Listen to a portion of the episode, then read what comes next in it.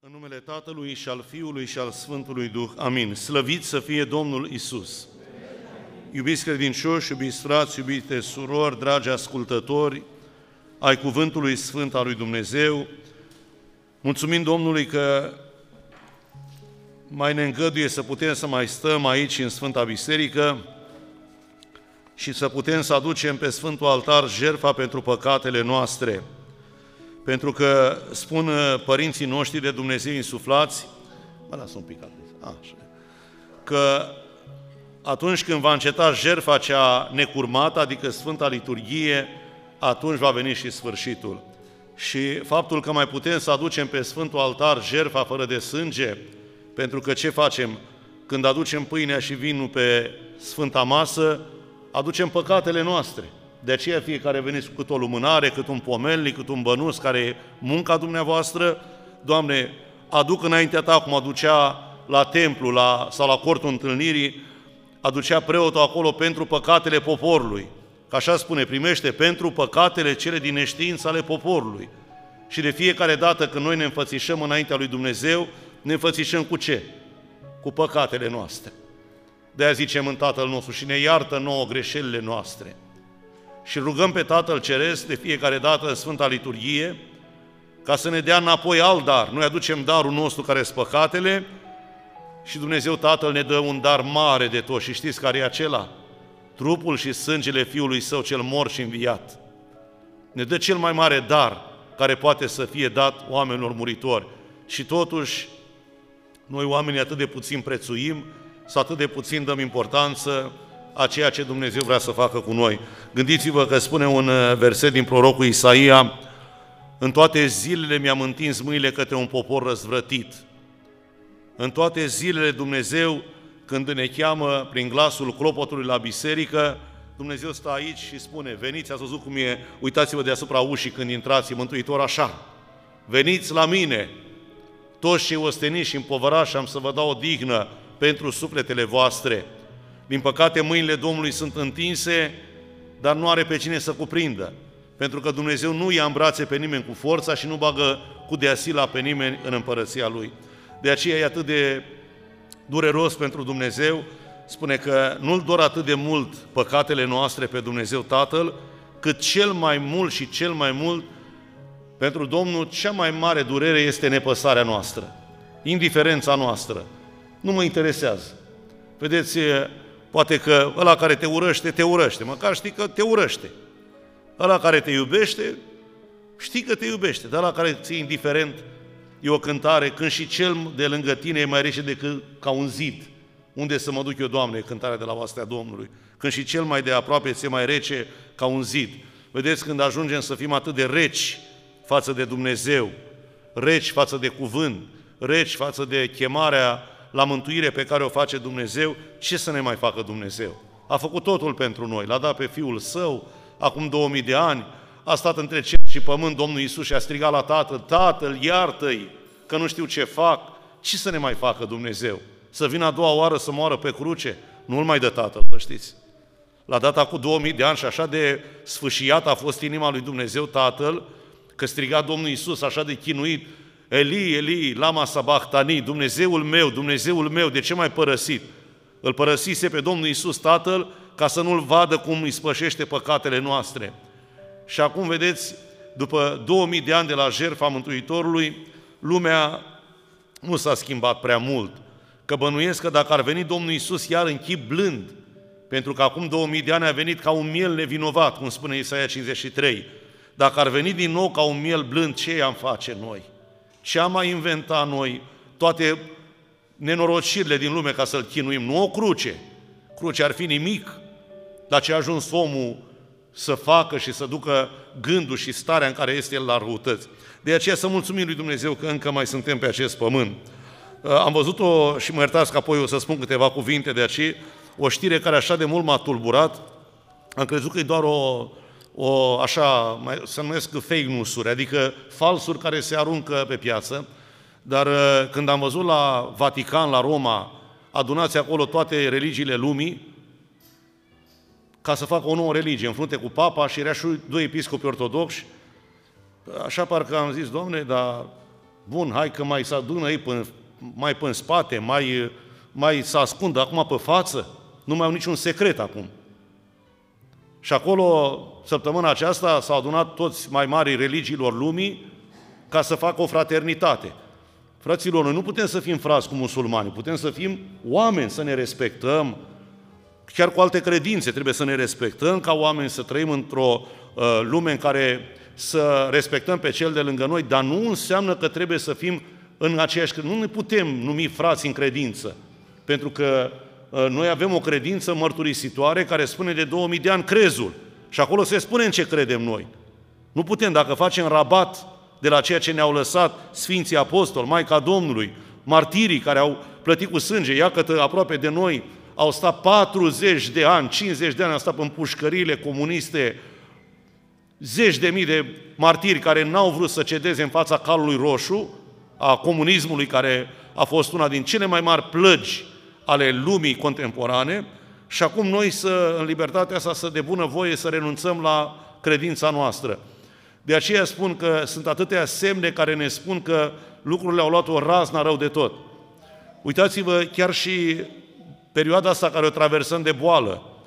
Uh, unii au ajuns să spună că ei nu cred. Păi ce e Dumnezeu să crezi? Ea este boală.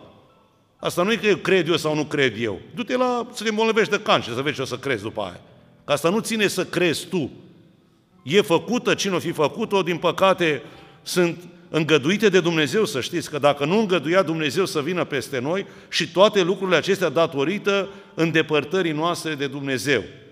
Pentru că dacă noi am fi rămas, uitați, cred că v-am mai spus eu din Biblie, spune în Apocalipsa, în capitolul 6, dacă nu mă înșel, acolo sunt descriși cei patru cai apocaliptici, care vor fi peste lume trimiși, nu caii la propriu, adică niște cai dintr-un grajd. Se numește la o formă prin care oamenii vor fi chinuiți din pricina păcatelor lor. Cele uh, șapte peceți.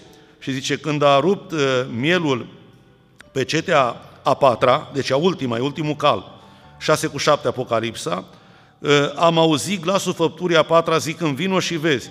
M-am uitat și iată că s-a arătat un cal gălbui. Știți de unde a venit boala asta? De la rasa galbenă de acolo. Ce laboratoare au fi pregătit nenorocirea asta pentru distrugerea masa lumii. Cel ce stătea pe el se numea moartea. Deci Biblia nu minte, să știți. Eu pot să am rătăciri, pot să am ă, gândurile mele, dar ce scrie aici e adevărat și împreună cu el venea după el locuința morților.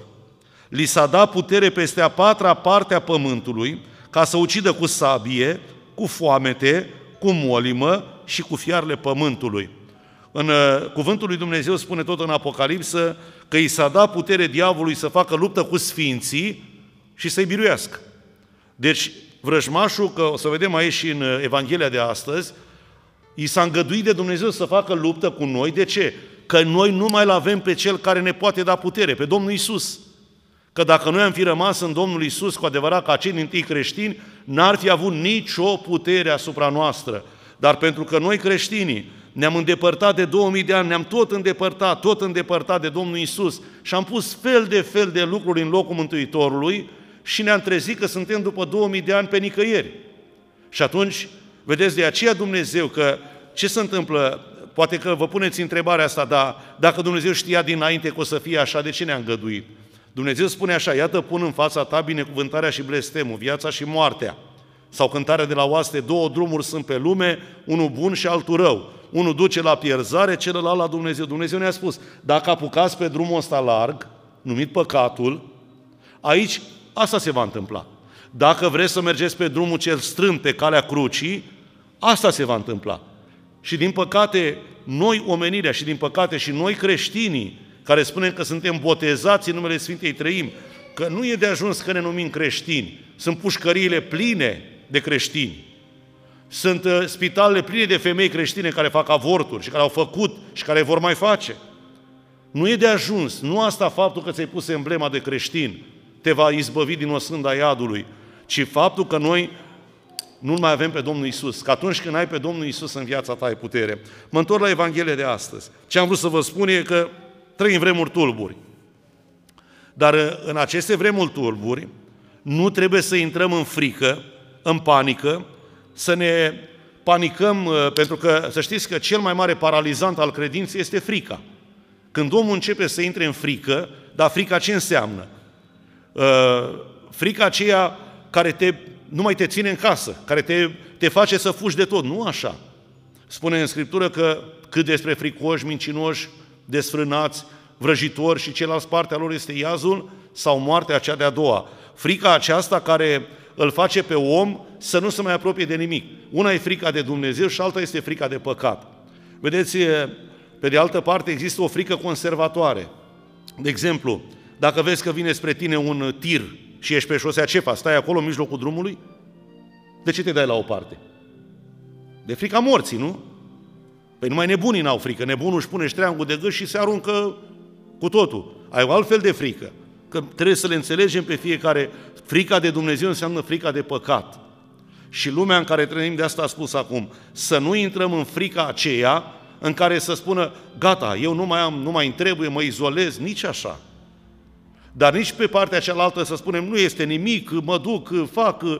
Uitați, vă spun un exemplu, poate n-ar trebui să vă spun, preotul de la Piscu, acum sunt mai tineri sau încăpățânați, s-au dus la nu știu ce pelerinaj, au infectat 17 familii.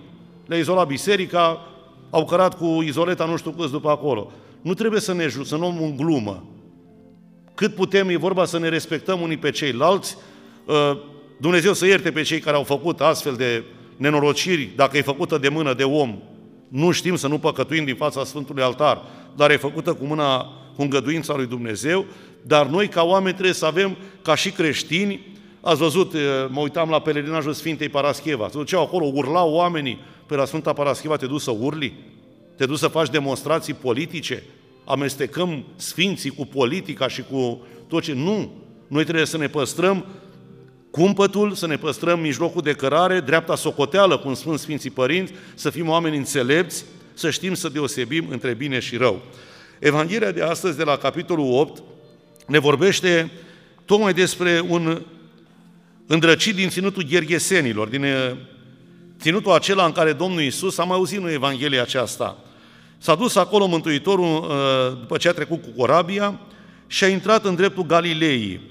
Galileea era o zonă foarte frumoasă. Oamenii acolo se ocupau mai mult cu pescuit. Erau 10 cetăți în jurul unui lac, cum ar fi lacul Znagov, era lacul Galileea sau Tiberiada, Marea Tiberiadei, și acolo erau 10 cetăți în jurul lacului, numite Decapole. Și în una din cetățile acestea spune că când a ieșit Domnul Iisus la țărm, l-a întâmpinat un om din cetate stăpânit de mai multe duhuri necurate. De multă vreme nu se mai îmbrăca în haină, nu și avea locuința în casă, ci morminte. Gândiți-vă ce face vrăjmașul cu omul. Vedeți, zice, de multă vreme nu se mai îmbrăca în haină, ci era stăpânit. Un om când ajunge să fie stăpânit, vedeți, fac referință așa la ce știm noi. De exemplu, un om care e stăpânit de țigară. Omul arăta seara un reportaj, o, o femeie, au dus ăștia prin piețe cum dau acum amenzi, și era o femeie ce nu pot să stau cu masca, zice că eu trebuie să fumez tot timpul, că dacă nu fumez, mi-e rău și tușesc. Vedeți, când este omul stăpânit de, de ce? De pahar, de țigară, de destrăbălare, de diferite lucruri. Fiecare om este stăpânit de lucruri care s-a lăsat el să fie stăpânit. Și atunci omul zice, nu pot fără asta. Asta e tot o stăpânire. E, bietul om al nostru era stăpânit de mai multe duhuri. Până acolo îl dusese în halul acesta, spune că nu mai avea locuință în casă, ci morminte, nu mai stătea îmbrăcat în haine. Vedeți, acum trăim o vreme în care, cred că v-am mai spus, uh, buna cuviință. Uitați-vă, în casa lui Dumnezeu, îmi spunea cineva care tot frecventează prin Grecia, și spune, dacă mergi la biserică în greci, la greci, zice, toate femeile au haine cernite. Nu că poartă, dar așa este obiceiul lor ca la biserică să mergi cât mai decent, cât mai acoperit. Uh, te uiți în poporul nostru, vin oamenii la diferite prilejuri, nunți, botezuri, alte prilejuri de bucurie.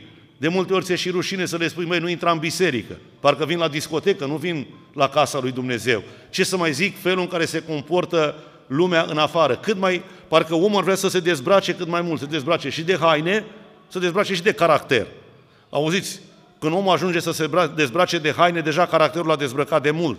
Adică un om care ajunge, sau o femeie care ajunge, gândiți-vă și iertați-mă că spun în biserică, Pentru ce trebuie să poarte o femeie haine uh, rochii scurte? Nu? Ca să atragă bărbați, nu? Ăsta este, care e, al scop care este?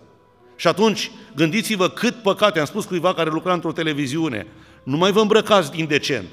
Pentru că toate privirile se uită spre dumneata și atragi toate nenorocirile, toate privirile murdare a bărbaților. De aceea vedeți că diavolul, el face treaba asta. Dumnezeu ne îmbracă.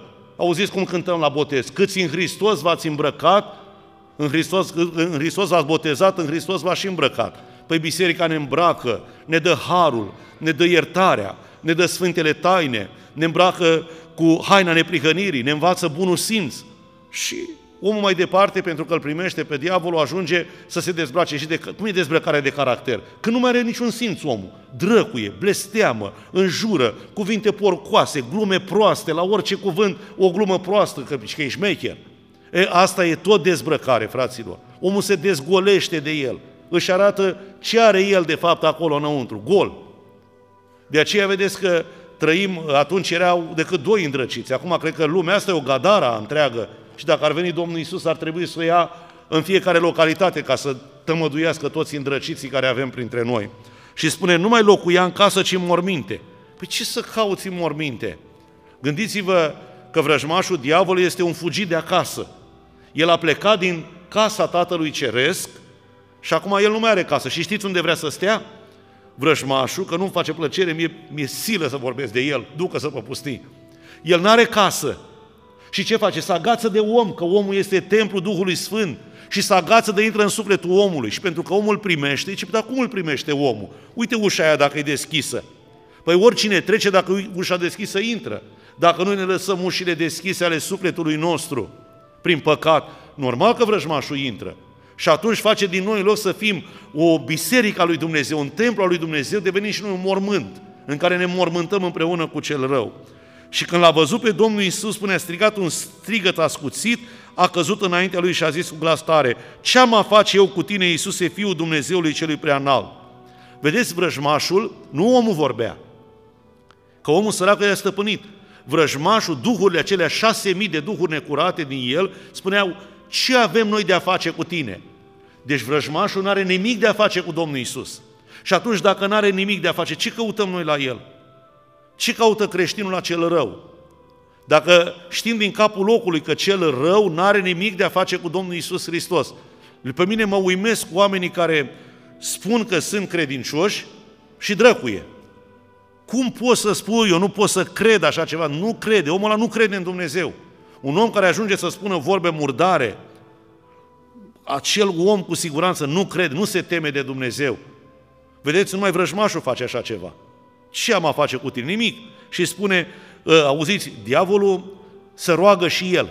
Și auziți ce spune? Te rog, eu zis că diavolul se roagă, te rog, nu mă chinui.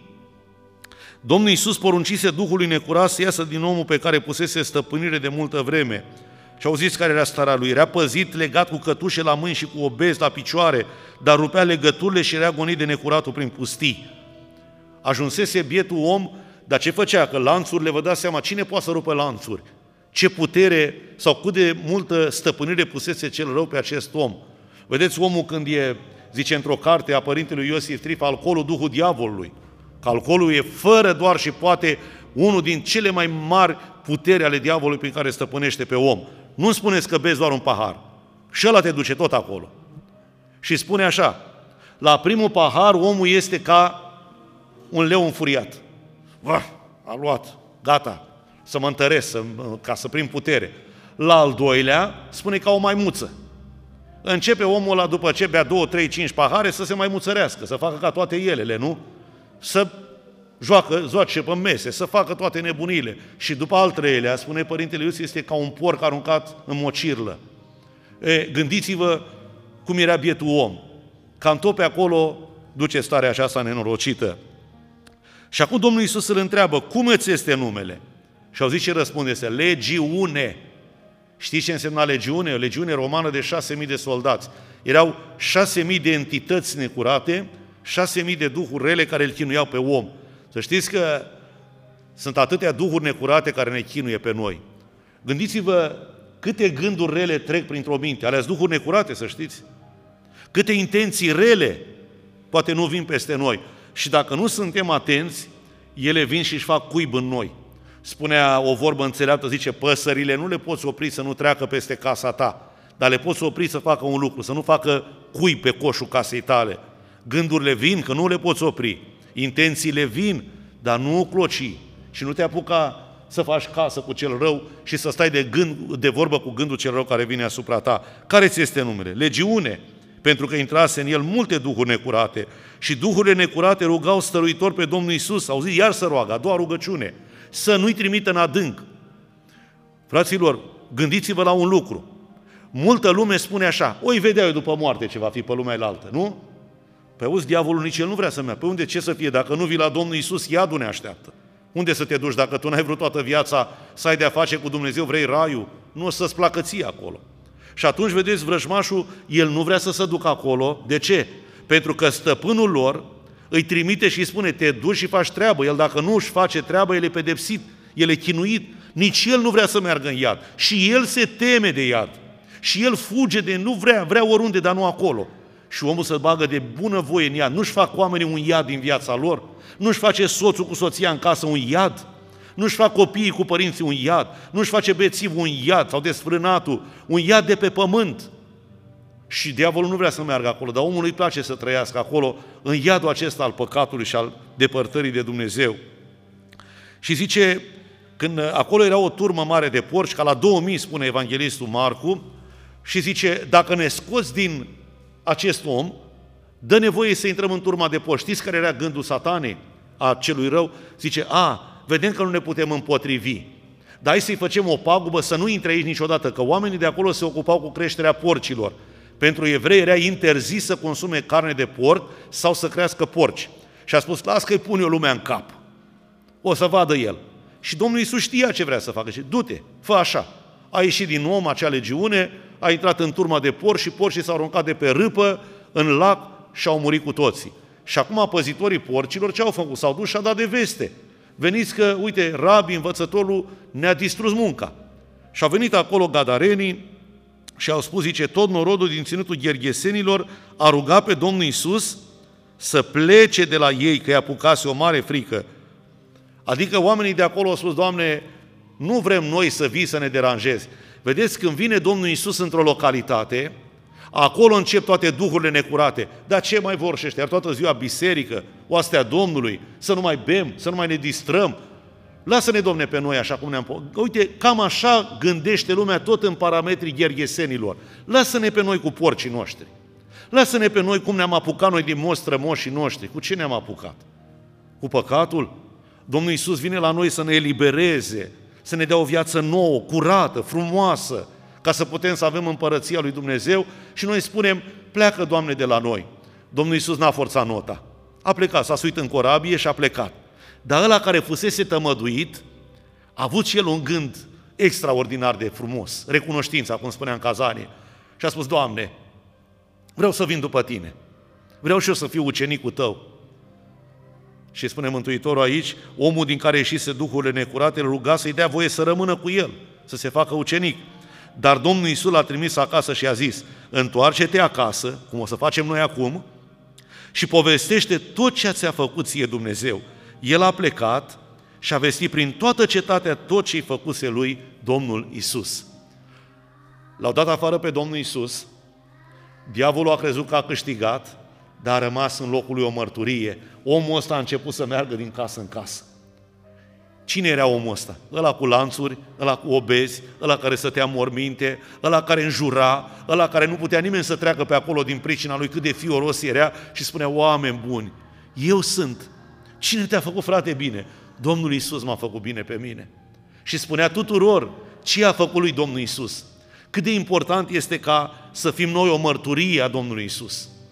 Să arătăm și noi ce a făcut Domnul Isus în viața noastră, dacă ne-am întâlnit cu El, că numai cine s-a întâlnit cu Domnul Isus și cine simte, vedeți, cine poate să-L iubească pe Domnul Isus cel mai mult? Numai ăla care i-a, căruia i-a iertat, care a avut povară, care a simțit de ce l-a iertat Dumnezeu. Omul zice, dar ce mi ierta mie Dumnezeu? Dar ce păcate am făcut eu? Când nu simți greutatea și nu simți îndrăcirea din care te-a scos Dumnezeu, n-ai să poți să-L iubești pe Domnul, că tu nu realizezi cât bine ți-a făcut Dumnezeu. Și acum gândiți-vă, cine a câștigat aici? Diavolul sau Domnul Isus? Aparent diavolul, că n-a intrat acolo Domnul Isus. Dar mergem în capitolul, 14 de la, capitolul 8 cu 14 de la Marcu, spune după aceea Domnul Isus s-a întors din nou și a început să meargă în fiecare cetate de acolo. Când l-au văzut pe Domnul Isus, i-au ieșit toți înainte și aduceau toți lavii și Domnul Isus le-a spus cuvântul. De ce credeți că au ieșit oamenii ăia? Datorită îndrăcitului acestuia. Omul ăsta a răscolit toate cetățile alea. El s-a dus la pas și le-a spus tuturor de Domnul Isus. Asta e misiunea creștinului. Noi ca și creștini, care am fost tămăduiți de Domnul, avem datoria. Spune, da, dar cine mă primește pe mine? Da, dar ai o casă, ai o familie, ai un soț, ai copii, ai prieteni, ai anturajul tău. Le-ai spus de Domnul Isus vreodată? Le-ai povestit ce a făcut Domnul Isus cu tine? Cum te-a salvat când erai pe masa de operație? Cum te-a scăpat din accident? Cum ți-a izbăvit copilul de necazuri? Cum te-a ajutat Dumnezeu să ieși din cine știe ce probleme în care nu mai știai cum să ieși de acolo? Asta înseamnă să spunem tuturor ce a făcut Domnul Isus pentru noi. Și nu cu vorbe mari. Că nu suntem predicatori, nu suntem mari înțelepți, dar mărturia ei Domnului Isus trebuie să fie în fiecare dintre noi. Omul acesta așa a făcut. Și datorită lui, Domnul Isus a fost biruitorul. Că întotdeauna ultimul cuvânt îl are Dumnezeu, frații mei. Și în istoria de care vă spuneam acum, care o trăim noi, nu conducătorii aceștia vor avea ultimul cuvânt. Nu, și ei vor merge la judecată înaintea lui Dumnezeu.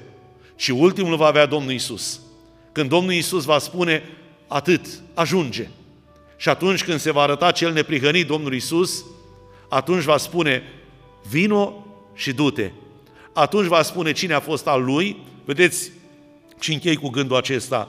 Uh, spune în Evanghelia de la Luca, Zice, Doamne, cum se face, n-ai semănat o sămânță bună în ogor, cum de răsări neghină? Când s-a întâmplat treaba asta? Doamne, n-ai adus Tu Evanghelia, n-au fost ucenicii Tăi pe aici, Maica Ta prea curată, Sfinții care ne-au vestit Evanghelia, cum de am ajuns noi așa? Ce s-a întâmplat cu noi de am ajuns noi în halul ăsta? Și Mântuitorul răspunde, pe când voi dormeați, un om vrăjmaș a făcut așa, turna neghină. Când noi credeam la pace și liniște, las că e bine, e, diavolul nu doarme. Și spune Mântuitorul, spun îngerii, Doamne, să ne ducem să smulgem toate pricinile de păcătuire. Nu, nu, nu, nu, lăsați-i la un loc. Și neghina și grâu. Până când? Până la o vreme. Și atunci Fiul omului va porunci îngerilor săi să strângă gâna, grâna, ă, grâu într-un grânar, iar pleava și neghina să o strângă znobi și să o ardă. Deci acum suntem la un loc. Poate că la care azi e neghină, mâine s-ar putea să fie grâu, dacă îl primește pe Domnul în viața lui. De aceea, să mulțumim lui Dumnezeu uh, și nu vă spun așa întâmplător, pentru că noi am ajuns să trăim astfel de vremuri.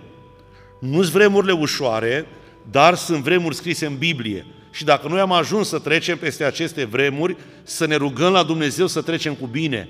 Nu numai pentru sănătatea trupului, și asta e importantă, și la ea trebuie să ținem, că ferească Dumnezeu, nu vreau să aud de vreunul din dumneavoastră că sunteți pe la spital sau cu vreo mască și mă rog pentru sănătatea fiecăruia dintre dumneavoastră, să ne țină pe toți Dumnezeu aici sănătoși în casa Lui, dar și pentru sănătatea cealaltă a sufletului, care e mult mai importantă decât partea aceasta. Trupul oricum se destramă, se duce, merge pe drumul lui. Dar sufletul nostru să fie într-adevăr tămăduit și curățit de Domnul. Domnul să ne binecuvânteze cu al său har, să ne cerceteze, să ne despătimească și să ne ajute să fim moștenitori ai împărăției Lui.